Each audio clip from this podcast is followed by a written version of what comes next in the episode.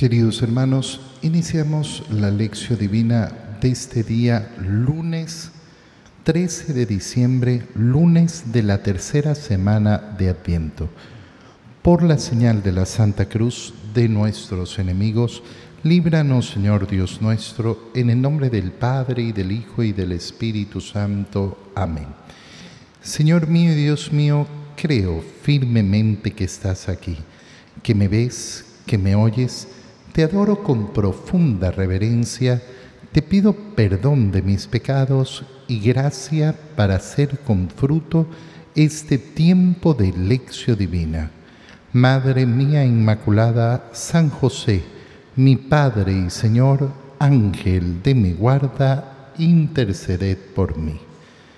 Continuando con el camino de Adviento, hoy día leemos el libro de los números, capítulo 24, versículos 2 al 7 y 15 al 17.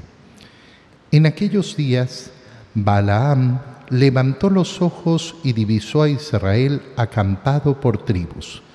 Entonces el Espíritu del Señor vino sobre él y pronunció este oráculo Oráculo de Balaam, hijo de Beor, palabra del varón de ojos penetrantes, oráculo del que escucha la palabra de Dios y contempla en éxtasis con los ojos abiertos la visión del Todopoderoso. Qué bellas son tus tiendas, Jacob, y tus moradas, Israel.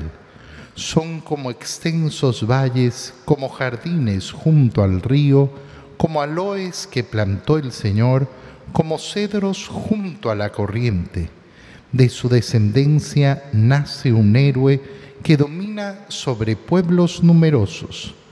Y de nuevo dijo, oráculo de Balaam, hijo de Beor, palabra del varón de ojos penetrantes, oráculo del que escucha la palabra de Dios y conoce la ciencia del Altísimo, y contempla en éxtasis con los ojos abiertos la visión del Todopoderoso. Yo lo veo, pero no en el presente. Yo lo contemplo, pero no cercano. De Jacob se levanta una estrella y un cetro surge de Israel. Palabra de Dios. En esta lectura del libro de los números vemos cómo Balaam eh, profetiza esa llegada del Mesías con varias imágenes que son importantísimas eh, para nosotros en este tiempo de Adviento para poderlas reflexionar, para poderlas, eh, para poderlas tener muy, muy presentes de tal manera que nos sigan ayudando a tener un tiempo de adviento que efectivamente sea un caminar hacia, eh, hacia la Navidad. En aquellos días Balaam levantó los ojos y divisó a Israel acampado por tribus. Esto es muy importante porque fíjate bien, Israel acampado por tribus. ¿De qué estamos hablando? Estamos hablando de ese pueblo de Israel que ha salido de Egipto, que está pasando 40 años en el desierto eh, y que como pueblo desterrado, como pueblo sin patria, como pueblo sin un lugar, están ahí acampando en tiendas de campaña. Con lo cual nosotros no vemos una imagen que sea bella, una imagen que sea hermosa, algo que uno diga, ah, bueno, no, no, es el pueblo. Y sin embargo, aquí hay una imagen de ese pueblo congregado. Fíjate lo importante que es esto. La belleza que ve Balaam en Israel es porque Israel está congregado por tribus. Cuando nosotros participamos en la Santa Misa, tenemos que tener clarísimo eso. Oye, cuando una persona cree que puede vivir la fe de una manera individualista, Cuando una persona cree que la fe consiste en vivirla de una forma privada, todas esas personas que hoy en día todavía, no, no, no, yo no voy a misa, no voy a misa porque yo eh, veo por internet la misa. Hermano mío, recuerda que si no te congregas, no vives la fe. Si no te congregas, no se vive verdaderamente la fe. La fe individualista, privada, lejos de los demás, no es fe cristiana. No es una fe cristiana. El pueblo se congrega y tiene esa hermosura y esa belleza de que sucede que nos metemos juntos en un lugar para rendir ese culto que es justo y necesario a Dios. ¿Y qué es lo que hay? Bueno, hay todo tipo de personas, todo tipo de personas. En la iglesia no hay una persona parada en la entrada viendo eh, a ver si las personas que vienen cumplen con ciertas condiciones de tal manera que podamos seleccionar, ¿no? El que es llamado por el Señor es llamado por el Señor. Y entonces vendrán personas de todas las condiciones, de todas las condiciones económicas, de todas las condiciones raciales. Vendrán además los padres con sus hijos y habrán niños que son niños y que actúan como niños y que se portan como niños. A veces a mí me toca escuchar, ay padre, pero es que los niños molestan. A usted le molestarán. A usted que tiene que revisarse su corazón, que tiene que revisar profundamente su corazón, porque parte del congregarse es lógicamente acoger a los demás. Y en el mandato del Señor, el acoger a los niños es fundamental. No, yo quiero un ambiente perfecto donde yo me pueda concentrar y nadie me moleste y nadie me interrumpe y no haya ninguna persona que me distraiga al lado y que... Ah, bueno, anda a la caverna, no a la iglesia anda a la caverna, porque lo tuyo es cavernícola. Lo tuyo no es de iglesia. Iglesia es congregarse. Iglesia es unirse. Iglesia es encontrarse con los demás. Fíjate que esa es la belleza que está viendo Balaam en primer lugar. Estos israelitas acampando en el desierto. Oráculo de Balaam, hijo de Beor, palabra del varón de ojos penetrantes. Oráculo del que escucha la palabra de Dios y contempla. Qué bellas son tus tiendas, Jacob, y tus moradas, Israel. Son extensos como valles, como jardines junto al río, como aloes que plantó el Señor. Bueno, entonces más que una visión parecería una verdadera eh, alucinación la que está teniendo Balaam. ¿Dónde está encontrando esa belleza? En primer lugar, en ese pueblo congregado, en ese pueblo unido en segundo lugar, lo explica Balaam, ve en ese pueblo maltrecho, en ese pueblo que está en el desierto, en ese pueblo que no tiene un hogar, que no tiene una tierra, que no tiene una patria, ¿qué es lo que ve?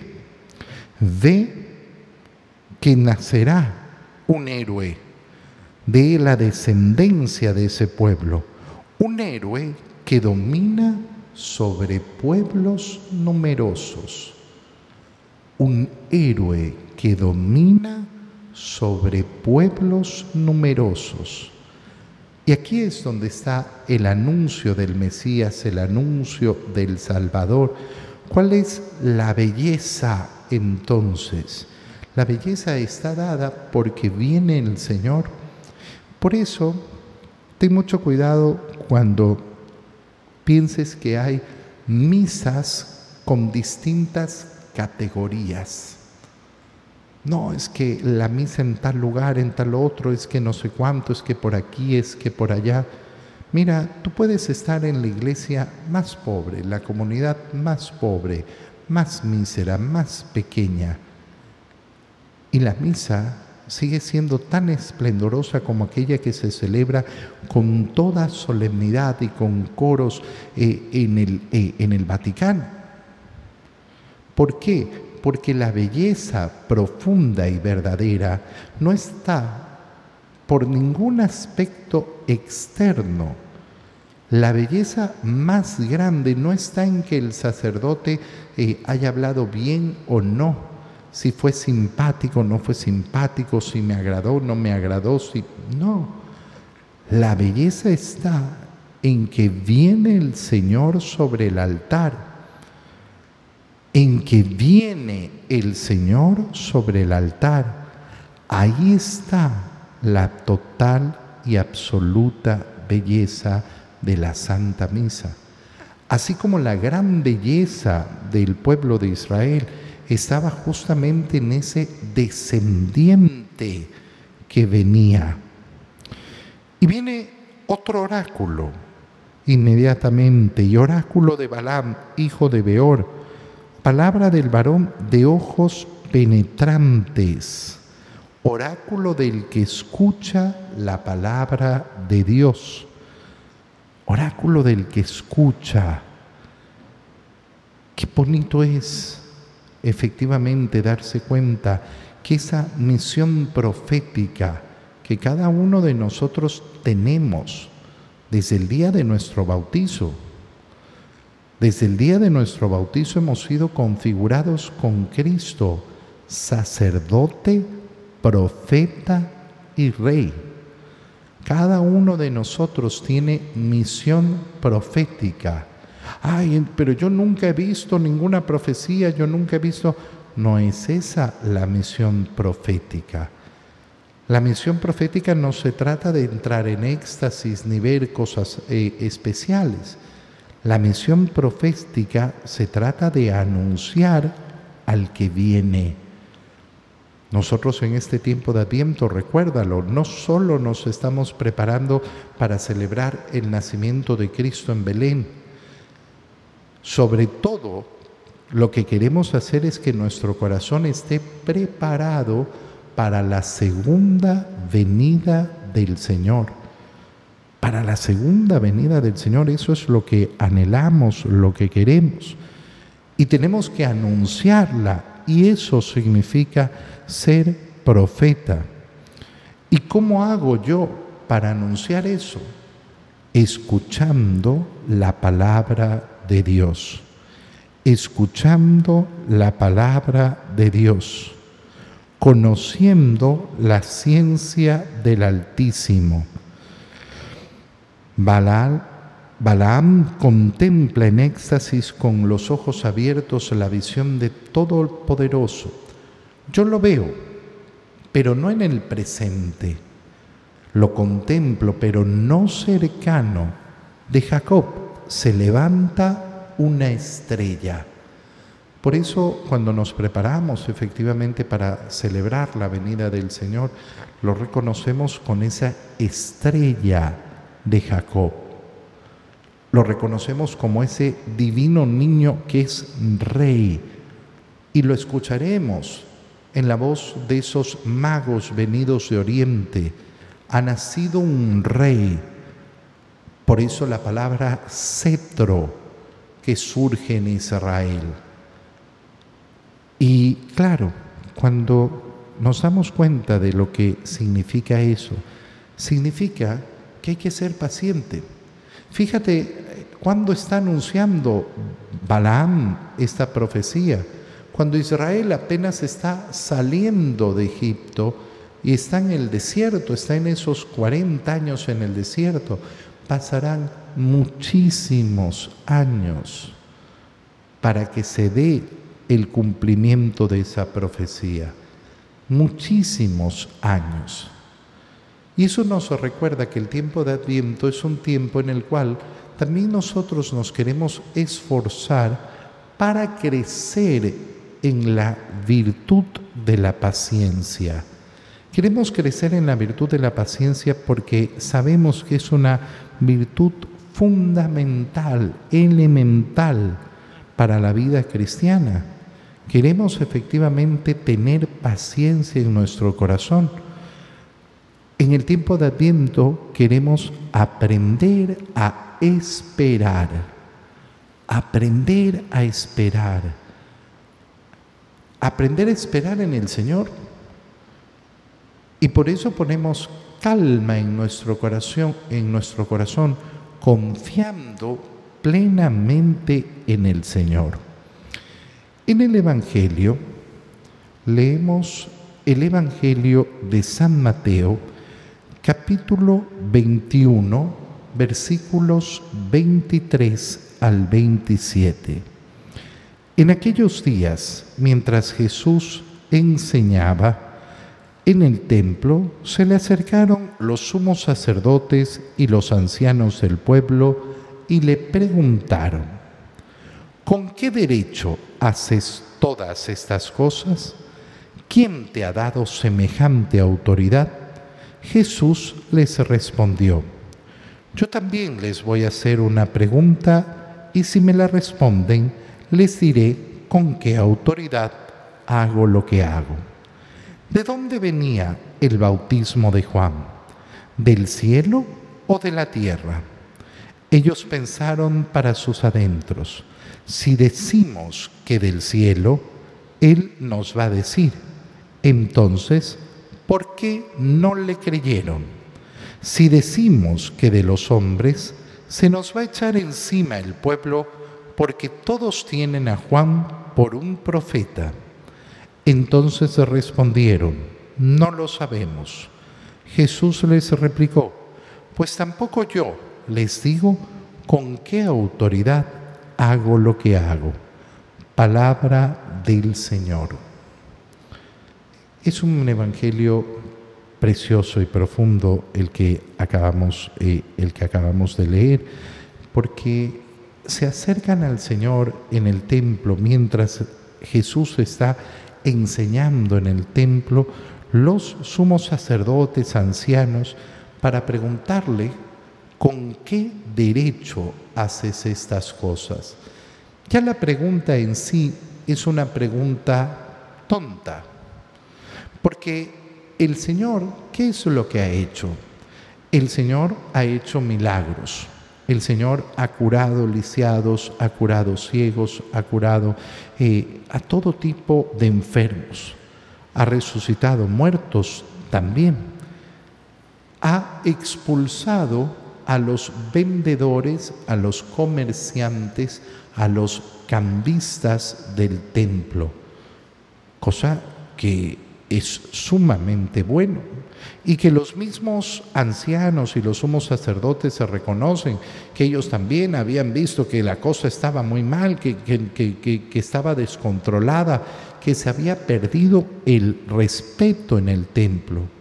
Y finalmente lo que está haciendo el Señor es enseñar. Todo israelita tiene derecho a enseñar. Por eso en la reunión, en la sinagoga, eh, cualquiera podía pedir la palabra para enseñar.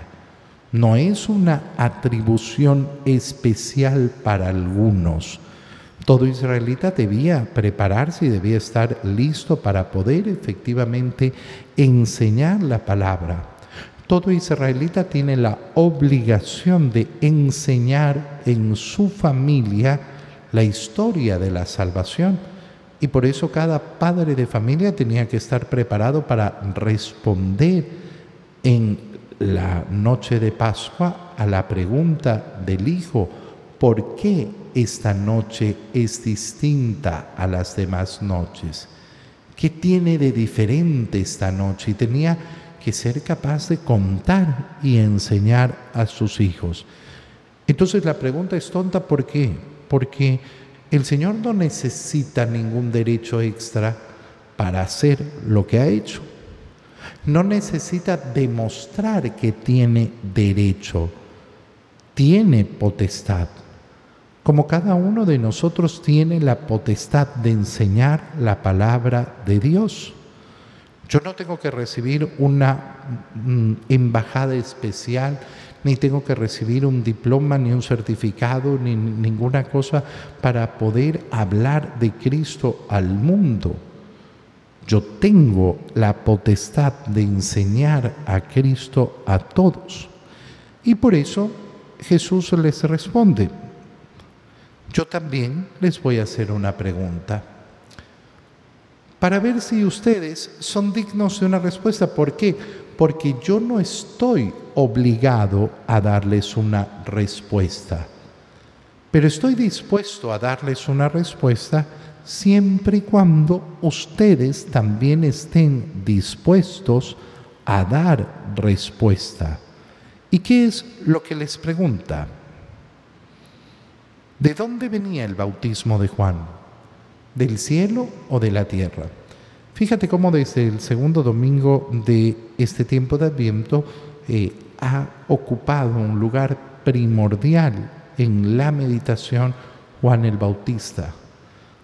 Por eso el, el, Evangelio del segundo domingo de Adviento, el Evangelio del tercer domingo de Adviento que acabamos de celebrar ayer, justamente lo que hace es eso, ponernos esa figura de Juan el Bautista al centro y después en las lecturas semanales lo vamos viendo también.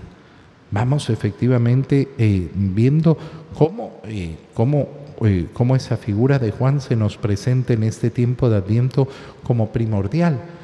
¿Por qué? Porque es tiempo de Adviento, es decir, tiempo de preparación, tiempo de espera para el que viene Estamos esperando al Señor que viene. Y claro, ¿quién nos enseña a esperar al Señor que viene de una manera, eh, de una manera muy buena? Juan el Bautista, que es el último profeta que anuncia, que señala al Cordero de Dios, a ese que se esperaba que viniera. Y dice, ese es, ese es. Y entonces en este tiempo nos ayuda nos ayuda tanto contemplar esa imagen de Juan el Bautista. Los sumos sacerdotes y los ancianos del pueblo no quieren responder. Y no quieren responder porque han hecho una elucubración. Si le decimos que del cielo, entonces nos va a decir, ¿y por qué no creyeron? ¿Por qué no creyeron? Y no creían porque no estaban dispuestos a recibir del Señor ninguna señal. Nunca se acercaron a Juan el Bautista con un corazón humilde para escuchar eso que escuchamos ayer en la misa de domingo, cómo las diferentes personas se acercaban a él a preguntarle, ¿y nosotros qué tenemos que hacer? Y Juan el Bautista iba indicándoles el camino. Ellos no estaban dispuestos a preguntarle a nadie qué tenían que hacer. No estaban dispuestos a que otro les dijera qué tenían que hacer. ¿Por qué? Porque se creen autosuficientes, porque se creen superiores, porque no tienen en su corazón la humildad de pedir ayuda Qué terrible es esa condición del corazón. Qué terrible es esa condición del corazón. Por eso el Señor nos ha dicho, busquen y encontrarán. Busquen. Cuando un corazón deja de buscar porque cree que no necesita de los demás, porque cree que nadie le puede dar un consejo, nadie le puede enseñar a Él. Es un corazón que ha entrado en un estado de miseria, de profunda miseria, cuando cree que no tiene que recibir ayuda de otros, porque eso lo haría ver mal, lo haría ver menos, pequeño, Bueno, hemos entrado en un estado de miseria. Los ancianos y los sumos sacerdotes no aceptaron a Juan, entonces no pueden decir que viene del cielo. ¿Por qué? Porque inmediatamente les dirá el Señor, bueno, entonces, ¿por qué no le creyeron? Y entonces, ¿de qué autoridad estamos hablando? Ustedes vienen a preguntar, ¿cómo es que tú tienes autoridad y dónde está la suya? Pero, por otro lado, se ponen a pensar que no pueden decir que el bautizo de Juan viene de los hombres. ¿Por qué? Porque todo el pueblo consideraba a Juan un profeta. Es decir, tienen miedo de decir lo que piensan. ¿Por qué? Porque se van a echar al pueblo encima. ¿Y qué hacen? Optan por decir, no lo sabemos. No lo sabemos. ¿Está mal decir no lo sabemos? No, que bueno fuera decir no lo sé cuando yo no sé algo. Reconocer mi ignorancia. Reconocer mi ignorancia es muy bueno. No, no tengo que responder todo lo que me preguntan si es que yo no conozco. Y decirle a la persona, mira, no lo sé. Voy a investigarlo, voy a averiguarlo, voy a preguntar reconocer que no tenemos por qué saberlo todo. Esa humildad es muy buena, pero ellos no están respondiendo, no lo sabemos por humildad. Están respondiendo, no lo sabemos porque no quieren comprometerse con la verdad. No quieren comprometerse con aquello que ellos mismos piensan esto es importantísimo. ¿Quién recibe respuestas del Señor? Aquel que es sincero. Aquel que es sincero. El Señor no me responde. Fíjate si estás siendo sincero con el Señor. Fíjate bien si estás teniendo sinceridad verdadera y plena con el Señor. Y qué bonito en este tiempo de Adviento hacer nuestra oración pidiéndole al Señor, Señor, dame un corazón sincero, un, un, corazón que no ande viendo, ay, cómo agradar a unos y a otros, cómo, cómo estar bien con unos y otros. Dame un corazón sincero, Señor, porque cuánta alegría hay en la sinceridad del corazón. Te doy gracias, Dios mío, por los buenos propósitos, afectos e inspiraciones que me has comunicado en este tiempo de lección divina. Te pido ayuda para ponerlos por obra. Madre mía Inmaculada, San José, mi Padre y Señor, Ángel de mi guarda, interceded por mí. María, Madre de la Iglesia, ruega por nosotros. Queridos hermanos, que tengan un feliz día.